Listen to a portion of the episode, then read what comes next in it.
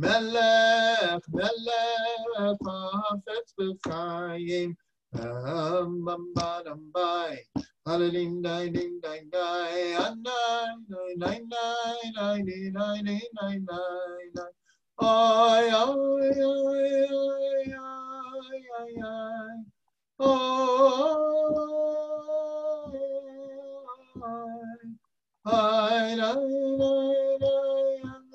nine, nine.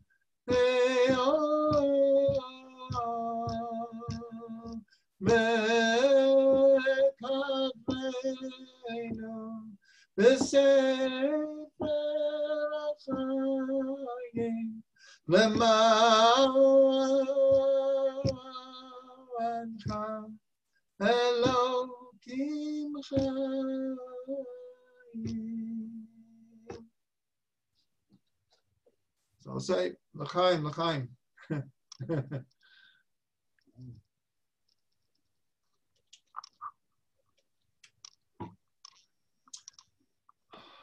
Okay, one second. Okay, good. People are coming aboard here. Okay, so we're going to start with something hopefully everyone knows, but most likely uh, it might just go like whoop, right over our heads. Is today is the 25th day of Elul, which means that according to tradition, creation is beginning today. Today is the first day of creation, even though we tend to think of it as Rosh Hashanah, but we all know that Rosh Hashanah is really the sixth day of creation, commemorates the sixth day of creation. And creation begins from today. So I just want to bless everyone right off the bat that we should connect to this energy of, of creation, recreation. And we should integrate it so deeply that we are renewed at our very, very source. So I'm going to, I'm going to try to give over a few Torahs about the 25th of Elul. So we can really, really connect to this energy and hopefully the whole rest of the week leading up to Rosh Hashanah that we should be aware that this is when creation is actually happening, and we should connect to that energy. So, in Kabbalah and Chassidut, it's explained that Rosh Hashanah is 45 days after Tu B'Av. It's exactly 45 days after Tu B'Av. So what's the significance of this? So first of all, in the, the Talmud, there is a very long and fascinating and detailed discussion as to when actually God created the world. We have two traditions. One tradition is God created the world in Tishrei, like we're used to uh, observing, celebrating with Rosh Hashanah. But there's an equally strong opinion that the world was created in Nisan, exactly six months before. Now we know that Rosh Hashanah is the new year of years, but Nisan is the new year of months. And there's actually this incredible uh, discussion as to which, in which date was the world created the Gemara ends apparently without like making a clear statement as to which one is right. Now we know that we've been celebrating Rosh Hashanah for thousands of years as the for, as the birthday of the world as creation. But it wasn't until about approximately 800 years ago that a that Rabbeinu Tam like explained how we can see both of the, these opinions as being true. And this is what we basically hold is that the world is created in thought on Rosh Hashanah and in actuality in Nisan. So again, it's different than many people think of it. that there's, in a sense, two levels of creation one in thought and one in deed. We go through this all the time. We have a thought of something that we want to do or accomplish. And it could be a day later, a week later, a year later, it could be 20 years later that we actually accomplish what we thought about. So it doesn't come as a surprise that there are these two different levels. There's the creative process of thought, the creative process of actually doing something.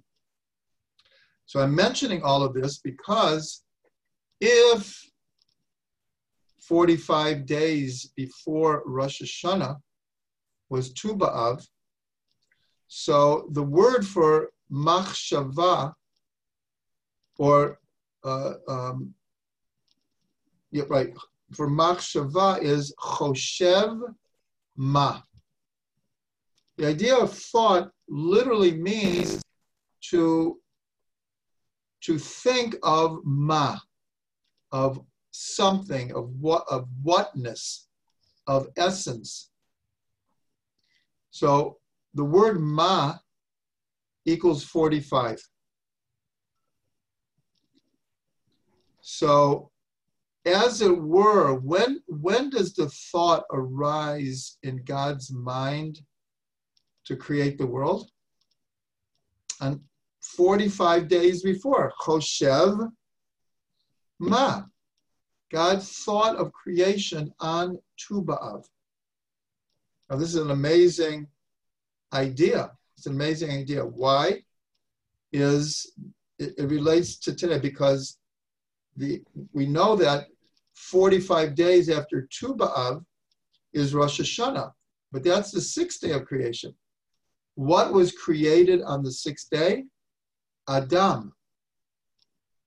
What is the numerical value of the word Adam? 45. Ma. Choshev ma. That God, when, he, when God was creating the world, the whole purpose was to create Adam. Adam is the last of the creations, but like we say in Shabbos, Sof Ma'aseh, B'machshava Techila. The end of deed is the first in thought. That the deed comes from first in thought. So this this this gives us a, a very deep connection to the creator of the world. That God created the world for Adam, for us. But we're going to go one step deeper here. Now, if today is the first day of creation, so what's the relationship of, Tu B'Av to today? 40 days. There are 40 days between Tu B'Av and Chaf He Elul. Now, what do we say about 40 days? So one of the traditions that we have is 40 days before the formation of an embryo, a voice goes out in heaven and says, This neshama is meant for that neshama. This is what's called soulmates. And this is quoted very, very often this idea that 40 days before a soul is, is uh, formed, already, in a sense, it is it's, it's paired with another soul. So if you're following me, so what I'm going to say next is just an awesome idea about Tu B'Av. What, what do we think about on Tu B'Av? It's the time where young men and young women get together. The women go down, they dance in, in, the, in the vineyards, and the men follow, and Shidduchim happen. It's the, the day of love in, in, in Israel today.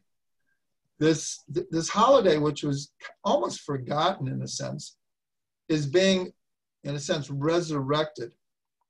And now it's here, it's called the Holiday of Love.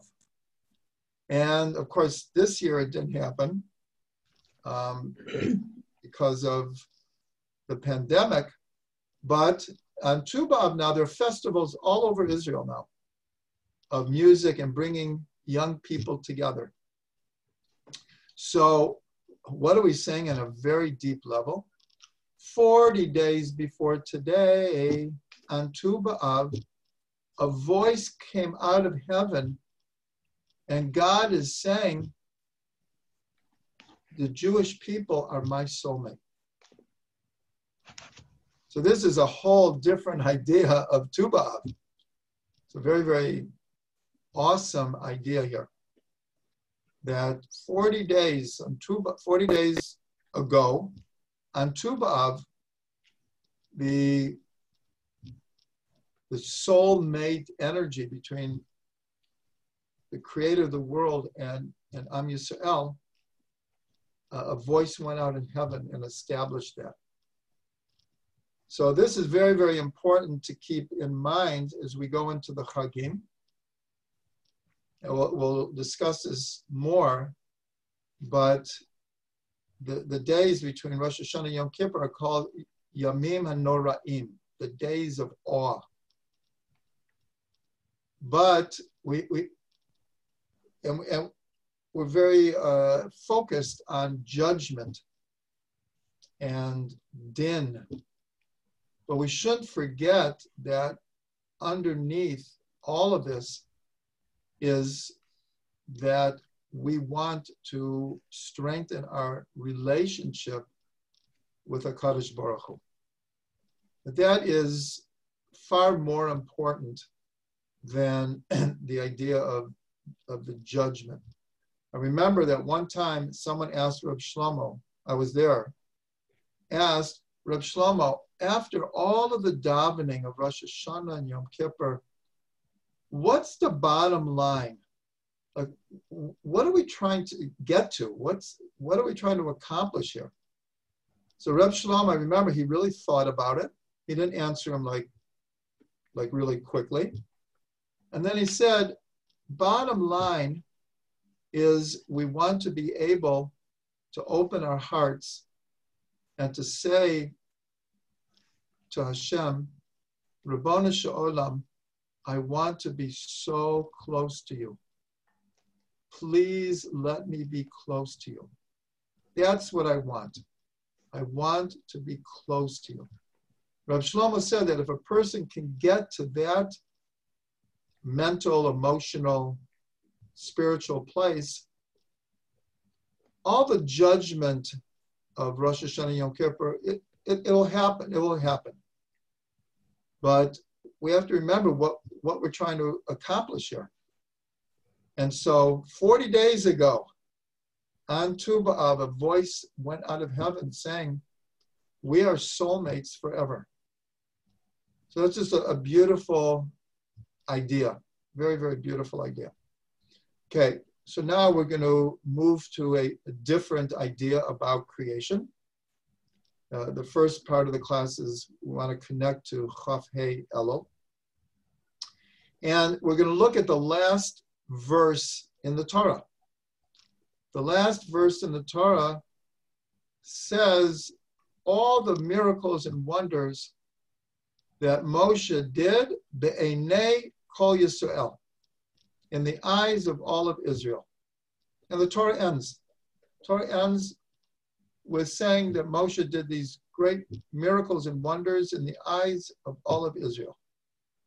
And then on Simchas Torah, we will begin again from Bereshit. Bereshit bara Elokim et Shemaim b'toretz. So really, Bereshit and the whole first day of creation is happening today. That's why I chose to speak about this. So in Chassidut, I mean, in general, and Rashi does this a lot, what's called juxtaposition. Many, many, many times in the first Rashi of a Parsha, he'll say, what's the connection between the end of the previous parsha and the beginning of this parsha? Other times, a, a, mitzvah is given. Sometimes, as you know, that there's certain parshas where mitzvah after mitzvah are given, and it's not 100% clear what's the connection between the different mitzvah. And again, Rashi will say, why is this mitzvah next to this mitzvah? They'll give an answer. It's called juxtaposition. So in Chassidut, many people read the last words of the Torah together with the first words of the Torah. Be'enei kol Yisrael bereshit bara Elokim et Shemaim b'ta'aretz. In the eyes of all of Israel, in the beginning, God created the heavens and the earth. So this goes along with the Torah that we just gave, a very deep connection, is this idea that since the soul is an actual part of God above, chelak eloka mima'al mamash, an actual part of God above. So we can understand the midrash that says that when God wanted to create the world, he took advice, he discussed it with the souls of the tzaddikim. So all the commentaries ask, what tzaddikim? There's no creation. There are no souls. What is the Midrash talking about? Who did he take advice from? Who did he consult? And so one of the answers is he consulted with the future souls of the tzaddikim. But where were they? Well, they, they were actually a part of God. So this midrash is describing what we'll call an inner dialogue that God is having with himself, with the, the, the, the future. And so what we learn from this is that in a sense, we were at the creation. In the eyes of all of Israel in the beginning, God created the heavens and the earth. There's a part, and we have to dig very, very, very deep in our neshamas, but we actually do this every Shabbos. Every Shabbos when we make Kiddush, we are testifying that God created the heavens and the earth. So the obvious question is, how can we give testimony if we weren't there? I can say, I, see the results of creation, and I, I believe that God did it, but it's deeper than that. We're giving testimony that we know that God created the heavens and the earth. Would it be that the whole world knew this? That's one of the things we daven for in Rosh Hashanah, that the whole world will recognize and acknowledge God as king, God as creator. So, this idea that in the beginning we were there, our souls on some deep, deep, deep, deep level. And this, without getting into it, um, this is the, the, secret of one of Rabbi Nachman's stories of the seven beggars. In one of the stories, there's a group of people, and they each one tried to say the first thing they remember. And each one, it gets more and more primordial until they're talking about, in a sense, remembering even before there was creation. And then the youngest of them said, I remember all of this, and I remember nothing at all. And they all went, Whoa. he must be really, in a sense, the oldest of all of us, even though he appears to be the youngest, because he remembers what's called Yesh Me'ayin, something from nothing. So there's a part in all of our, our neshamas that remembers not just the yesh of creation, but the nothingness that precedes, the primordial nothingness that precedes. So that's one understanding. But we look at Rashi and he explains what was it that that Moshe did in the eyes of all of Israel. It just says all the miracles and wonders that Rashi did. So the Rashi is very surprising because we would think he would say Moshe performed the, the, the, the 10 plagues. He brought water from a rock. He split the sea. But that's not what Rashi says. Rashi says, what, what was the great wonder that he did in the eyes of all of Israel? He broke the luchot. He broke the tablets of the law when he came down and he saw the golden calf. So, what is what is Rashi alluding to? And I have to mention here that there is a tradition that Rashi wrote his Perush b'Ruach HaKodesh with divine inspiration.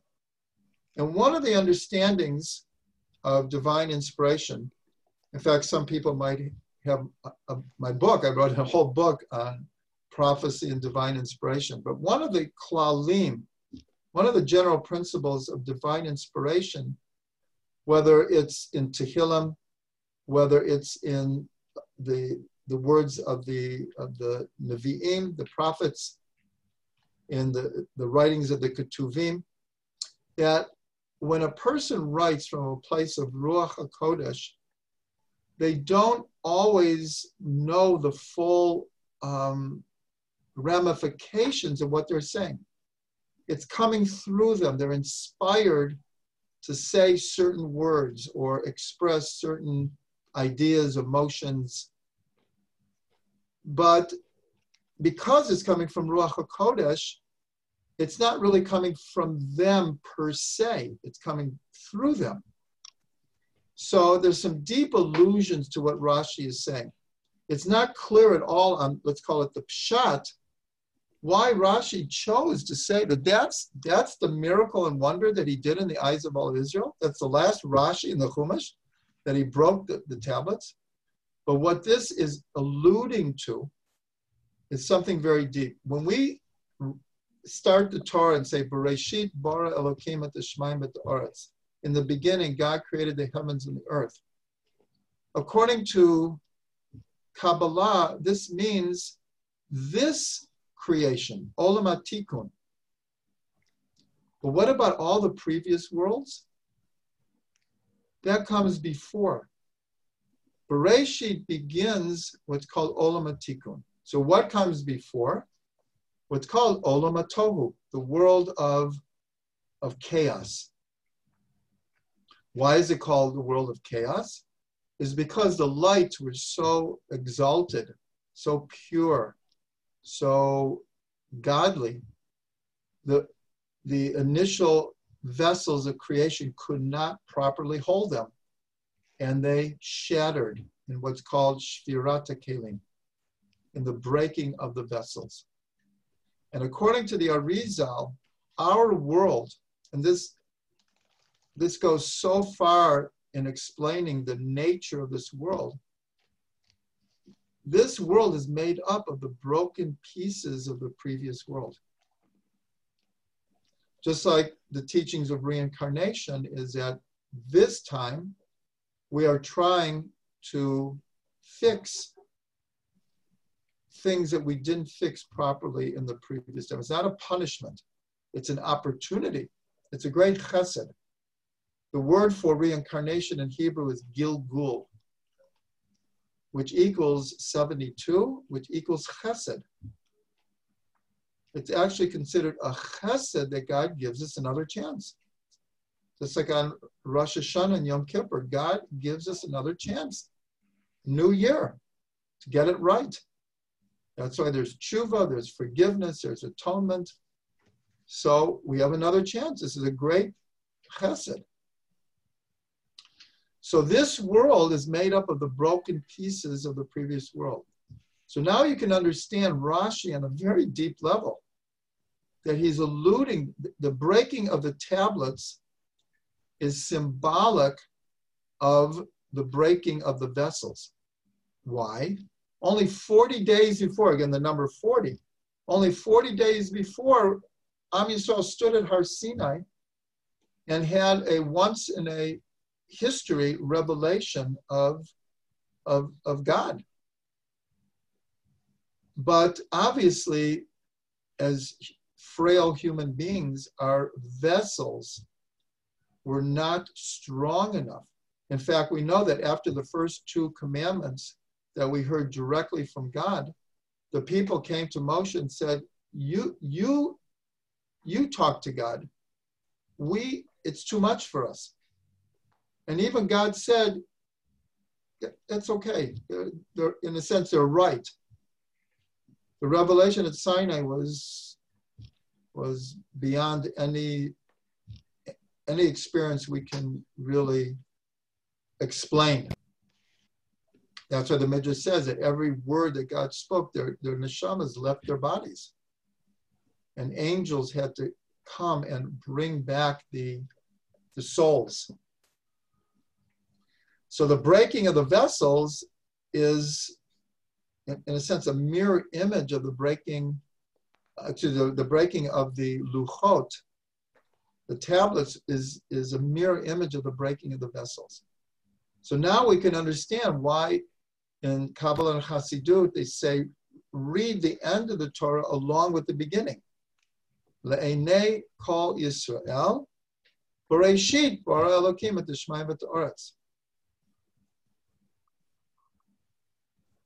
So we know that the last, everyone quotes this, the last letter in the Torah is a lamed, the last letter of the word Yisrael. And the first letter of the Torah is a bet. So of course this spells out lev, a, a heart, a good heart. And we could add, when we said before, what's the, the bottom line of Rosh Hashanah to Yom Kippur? Very, very similar to what we could ask, what, what, what's the ultimate purpose of the, of the seven weeks of, of Sfirata Omer? So there are 49 days of the Omer, and 49 equals the expression Lev Tov, a good heart. So what are we what are we supposed to accomplish during Sfirat Omer? When all is said and done? To develop a good heart. What is the Torah all about? What is Olam Tikkun all about? A good heart. That's why when Rabbi Yochanan ben Zakkai asked his five top students, what's the best way for a person to act in the world? What's the correct attitude to have? And they all gave their answers. And Elazar ben Arach said, Lev Tov, a good heart. And Rabbi Yochanan ben Zakkai said, I like his answer the best because all the other answers were incorporated in that. A lev tov. But listen to this. We have this expression I'm sure everyone's heard.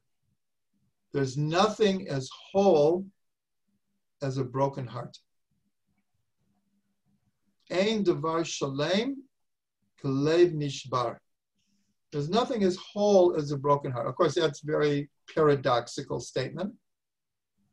But at this time of year, when we are connecting to creation, we're connecting to tshuva, and the, as hopefully we'll get to in a few minutes, the sounds of the shofar, the shvarim and the trua, are crying sounds. That's what the, the, the Chazal sages tell us. It's a cry from the heart.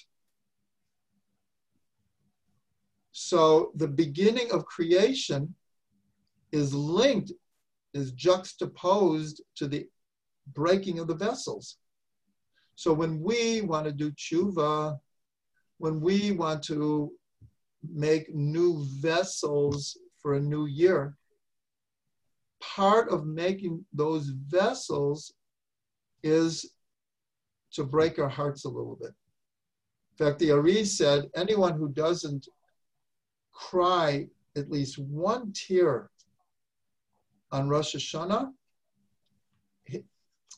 like didn't get it. Now remember, crying a tear does not mean being depressed or sad. It's just connecting to the awesomeness of the day the awesomeness of the presence of Hashem and the idea of judgment. That's what we're going to discuss in, the, uh, in another few minutes. And we're, in a sense, temporarily overwhelmed with the energy of the day. And it leads to at least one, one tear. So this is a very, very beautiful idea, this, this connecting the end of the Torah with the beginning of the Torah, especially today, because today is Bereshit Bara Elokim et Haaretz. So again, I have to emphasize, a broken heart does not mean depression or sadness or low self-esteem or defeatism or any of that. It just means sometimes when we look at ourselves, we look at the world around us, that we are very aware of how much brokenness there is in the world. So I want to end this with just one more idea. Uh, it's a very simple idea, but also very awesome. When we say Bereshit bara Elokim, in the beginning God created.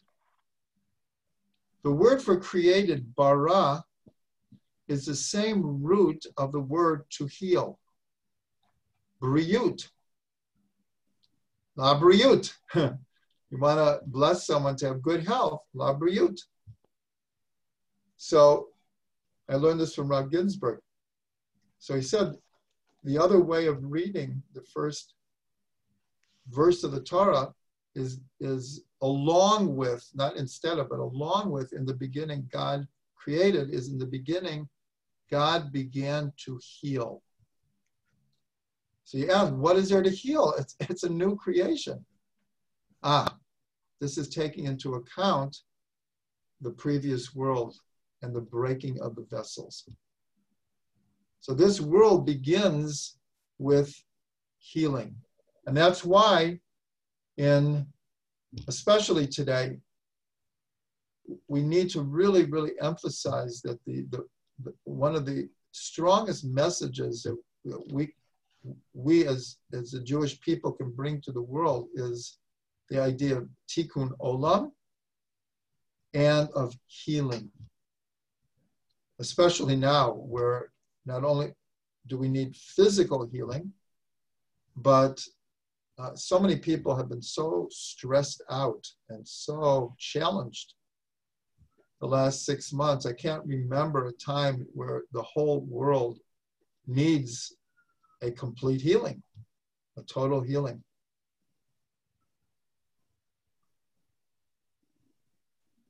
I have to just jump in here. Alana, Am I seeing that you have your arm in a cast? So I'm going to say, I just, I just noticed, I'm going to say Refuah Shlema. I just noticed that. I'm sorry, I didn't see it before. but just as I'm saying it, I, I see Refuah Shlema. Complete healing. Okay, so one last thing. It says in Tehillim that God is close to those with a broken heart. So we might think that if our hearts are broken, God doesn't want to hear about it. It's just the opposite. God not only wants to hear about it, but he, in a sense, is a big part of the healing, is to somehow bring a consciousness of whatever we're going through that there is some purpose and there is a higher a tikkun that is being made here, even if we're not aware of it or we can't discern exactly what it is, just knowing that God is with us. And that's why in a number of Tehillim, it says God is with those with a broken heart. Okay, now we we have about 20 minutes left. Maybe we'll go an extra few minutes, we'll see. What we want to try to understand here is contemplating the, the interchange, the um, commonality between judgment and compassion that is going on during the 10 days of Tshuva from Rosh Hashanah to Yom Kippur. And even already, I should point out that we need a bit of a paradigm shift, but in a certain sense, right now is when the judgment is happening. Rosh, Rosh Hashanah already is, is, it's not too late, that's for sure. We have till Yom Kippur. But many people think the whole thing happens on Rosh Hashanah. I think we've discussed this already. No, that's why we were giving a whole whole month of Elul. Is in a sense, this is when the tshuva should be happening. We get to Rosh Hashanah, we're told that if we did the cheshbon nefesh that we need to do down here, there's very little that they need to do up there on Rosh Hashanah. So we should all take advantage of this last week. And this is re- this is like the nitty gritty of of trying to make the changes that we want. And of course, Rosh Hashanah through Yom Kippur, we have another 10 days. But why why put off tshuva till then? Like there's no advantage to putting off doing the doing tshuva. So one of the one of the images that we have from Chazal, from the sages, is that our plea on Rosh Hashanah is that God should get up from his kisei hadin, his throne of judgment, and to sit on his throne of compassion. This is one of the themes that runs through the, the, the 10 days. That there is a judgment happening, we're aware of it. There's not, in a sense, there's nothing we can do about it. That's why it says in Pirkei Avot, we're born against our will. We are judged against our will. We die against our will, and will be judged in the world to come against our will. This is not something that we can um, decide that we're for or against. It is part, just like there are laws of nature, physical laws of nature, there are spiritual laws. And the spiritual law is that there is a judge and there is a judgment. This is just part and parcel of, of Jewish thought. There is a judge and there's a judgment. But what we want to understand is that judgment and compassion are not exclusively opposites. In fact, our whole belief system, which is encapsulated in the Shema, is that Hashem Elokeinu, Elokeinu, of course, is Elokim. Yud Vavke, we're always taught, is the aspect of, of love and chesed and compassion. And Elohim is din and judgment and borders and order. But what are we saying in, in Shema? Hashem Echad. God is one. So that is one of the biggest avodas of life in general, because we're all challenged pretty much 24 7 there, there's no like there's no escape in a sense from the realities of this world. That doesn't mean that we shouldn't be joyous doesn't mean we shouldn't be optimistic but does anyone know anyone who doesn't have challenges does anyone know even a day going by without some some little quirk, some something. I know a lot of times when I go on, on, on vacation that sometimes sometimes if I can get through a day or two and just kind of cut loose of the world, everything in it, and just just enjoy life in the moment, I, I, I'm so grateful. Usually within you know two or three days, there's an email, there's a phone call, there's there's chas shalom, this happens, this happens, whatever. That's life. But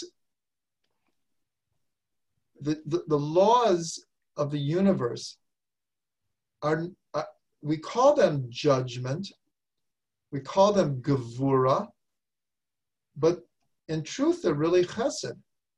Can anyone imagine if even for a split second, God would abrogate the laws of gravity? Can anyone like picture the scene? like everyone is flying off the planet? Like this. In other words, the laws of nature are, are good. When people make borders in their life, when people make uh, order, make priorities, make uh, a, a, a seder, what's called seder adifiyot, uh, priorities, this is a good thing. It might look like gevura, but, but it's good. So one of the deepest hints is the, the name Elohim, which again, we always uh, associate with din and judgment. If you look at the first two letters of the name Elohim, that is the name of God in of itself, Aleph Lamed.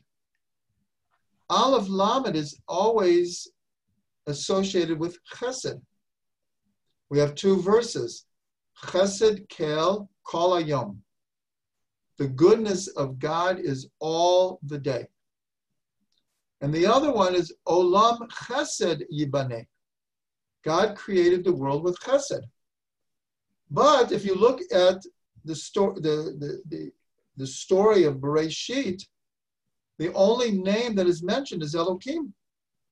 The first telling of the story, 32 times, the name Elohim. Now, here we get into a deep understanding of Rosh Hashanah because Rashi tells us that after the six days of creation and Shabbat, the Torah goes back and begins, in a sense, what's called the second telling of the story. Ela toldot shemaim va'oretz behi baram b'yom asod Hashem Elokim eretz v'shemayim. These are the generations of heaven and earth in their creation. On the day that God created earth and heaven. So first of all, it should be pointed out the word Behi Baram in their creation. There's a small hay. And in the Gemara, it says, if you take the letters of Behi Baram and you switch them around, it spells Be Avraham. What is the attribute of Avram that we always associate with Avram is chesed. But if you notice in this in this verse, in the first, it's the first time that the name Yud Ke Vav Ke is mentioned.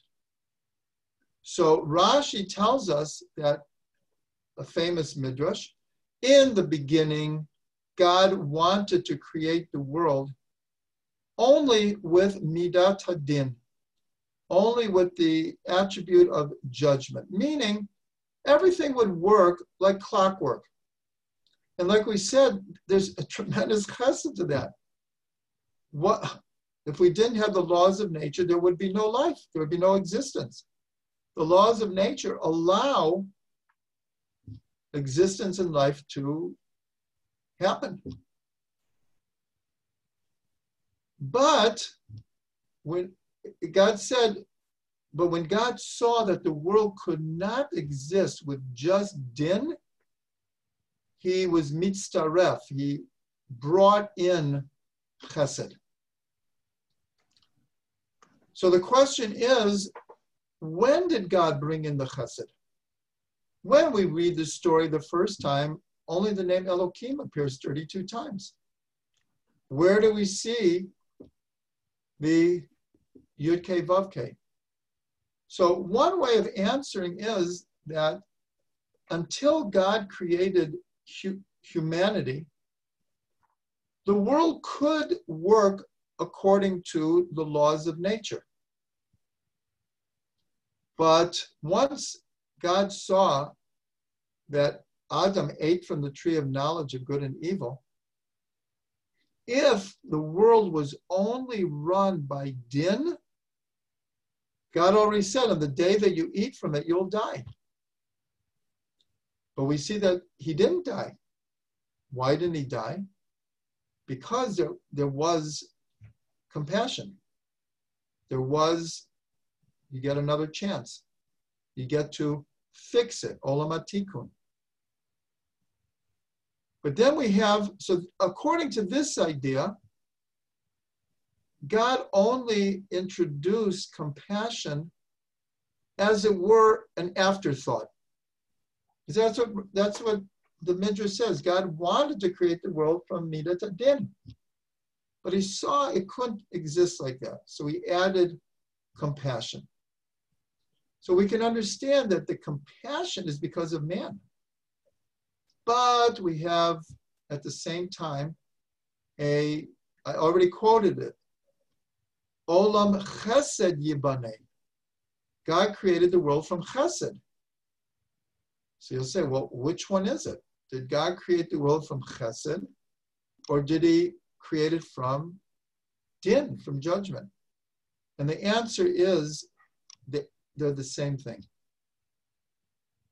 Now, this takes a lot of contemplation, especially in our own lives.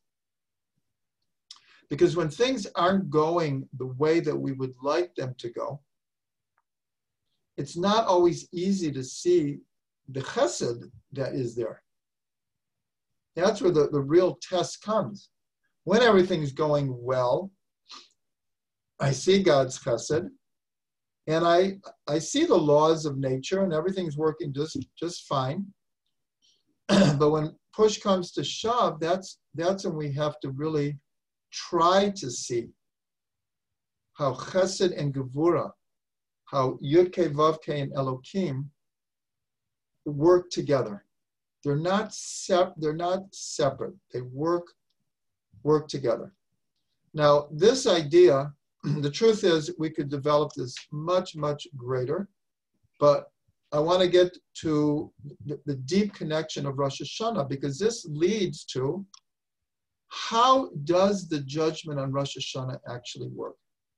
It's highly paradoxical and it needs a lot of contemplation. Because if we say that the whole year is judged on Rosh Hashanah, then we have to ask, well, where does free will come in? If everything is already decided on Rosh Hashanah, like, well, is, is free will a sham? It, like, what am I doing? it's all been decided. What's the point? So that's the question we have to ask. Now, that uh, is not the answer, but it's definitely the question. How does free will fit in here? So that's part of what Elul is about. We have free choice. Now is when we're trying to exercise our free choice to do tshuva. Now is the time that we can affect the din. The din that comes down on Rosh Hashanah is like the laws of nature. In other words, nature works very, very uh, precisely with what we call mida keneged mida. In science, it's called for every action, there's an equal and opposite reaction. This is a law of science. We apply it spiritually all, all the time. There's so many stories in the Torah we can't can't go in into them right now. But I think people know in their own lives that so many times something happens to us and we make an immediate connection. Ah, I know why that is happening to me. It's because of X, Y, and Z. We, we make that connection. we see the Mida Keneged Mida that is happening. So on Rosh Hashanah, there is a judgment, and it's very, very orderly. And what is it made up of? It's made up of our thoughts, our speech, and our action of the previous year. That's what it means that God opens the books on Rosh Hashanah. And in, in Unetaneh in Musaf, we say, and the signature and the handwriting of each person is recorded in the books.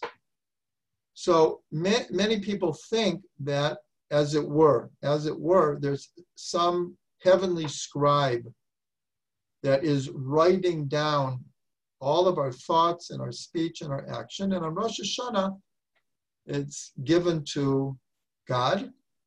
And God sees all of it. And the judgment happens based on what we've done the previous year. But Musaf of Rosh Hashanah tells us slightly different, but it's a huge difference. It says the handwriting of each person is what's writing in the book. In other words, if we use the image of a computer, it's as if, as if these books that are open, this is a computer program.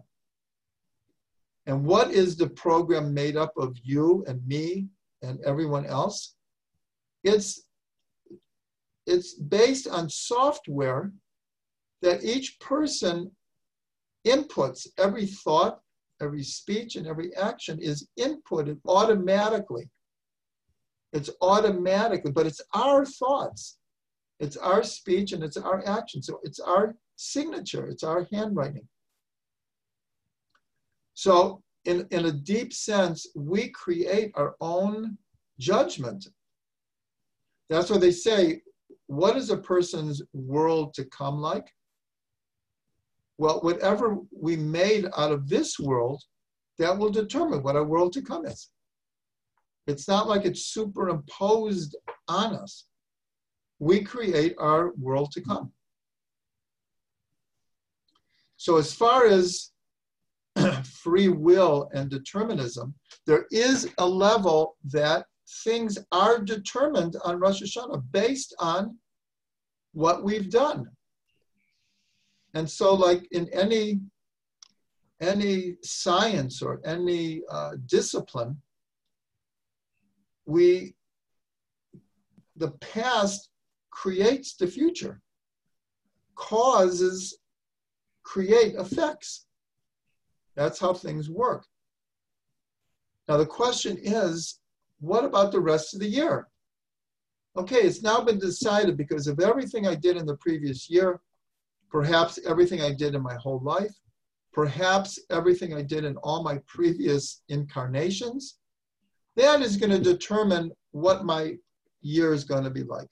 So, and perhaps maybe the, the most important statement of all of Rosh Hashanah is uteshuva, utefila, utsedaka, ma'avirin et roa hagezera. Shuva, repentance, prayer, and charity has the power to change any decree. This is true even on Rosh Hashanah when the judgment is being made. If we haven't done tshuva and we do what's called instant tshuva on Rosh Hashanah, we have the power to change the decree. Now, what happens the rest of the year? So, in we'll call it in miniature, this principle still is in effect that a sentence can be uh, delivered. A person could be sent, let's say, to jail and have a specific sentence five years, 10 years, 20 years, life. And then during those years, something could happen. New evidence could come up. You read it in the paper all the time. Unfortunately, all the time, people who languish in jail for many, many years, all of a sudden, new evidence comes up, and it turns out that they were innocent and they're set free. So, this is the secret of free will. That even once uh, the judgment has been set, it doesn't mean that we no longer have any input whatsoever. We do have input. When it does get tricky, though, and Rabbi Nachman talks about this, I know the Ishbitzer talks about this, the Rambam talks about this. There are certain times when a decree comes down when it can't be changed. And Rabbi Nachman talks about this that a, that a person has to try to discern when it's before judgment and when it's after judgment. I'm just going to take an example. I'm not sure it's the best example, but let's say that uh, someone is diagnosed with cancer, chas v'sholem, And so they ask, well, how long do I have? And the doctor will say, it's hard to tell, but it seems like three to six months. You should make preparations. Now, everyone knows that many, many people who get this kind of diagnosis live longer than that, sometimes many years longer than that. So here's a decree, in a sense, a person is decreed they have cancer. But it doesn't mean totally. And then there are other times when it gets to a certain stage that it appears to be after the judgment. And then it's better for a person to adjust their thinking process in order to, let's say, uh, tie up all the loose ends. I'm not sure this is the best example, but it actually works. It actually works. So one thing I didn't mention before when we were discussing, and, and with this we'll, we'll try to tie it up. And then as always, we will um, open it up for people's questions or comments. Just ask, you know, that people uh, unmute one at a time. That we were discussing, like, when when was compassion brought into the picture of creation? So we have a statement that one of the things that was created before the world is tshuva. So if tshuva is created before the world, it must mean that God already had planned on introducing compassion. Because again, a person does something wrong, if there was only straight uh, measure for measure kind of judgment, there's no room to, to fix it. You did this, this is what happens. But we're told that tshuva was created even before the world. And we learned in the beginning of the class that our neshamas also come, in a sense, before this world. That is the power of tshuva. And that's why we say, Ein devar omed lifnei tshuva. And there's a, a parallel statement, Ein devar shomed lifnei haratzon. There's nothing that stands in the way of tshuva, and there's nothing that stands in the way of will. But it's obvious that will and tshuva go together. A person doesn't do tshuva lightly. It means um, expressing and manifesting a deep sense of ratzon, of will. I am going to change. I am going to do better. I'm going to introduce this to my life. I'm going to improve this way or that way. That only happens with ratzon, with will. Ein devar shomed lifnei ratzon, ein devar shomed lifnei tshuva. So hopefully I gave everyone a lot to think about. Uh, what we discussed today has many, many, many ideas associated with it, but I hope that it will give us food for thought. And I'll just end with a, a blessing for a, a, a new year, a year full of good health, of chaim, of a good life, of, of nachas from children and grandchildren. And we should see peace in the world.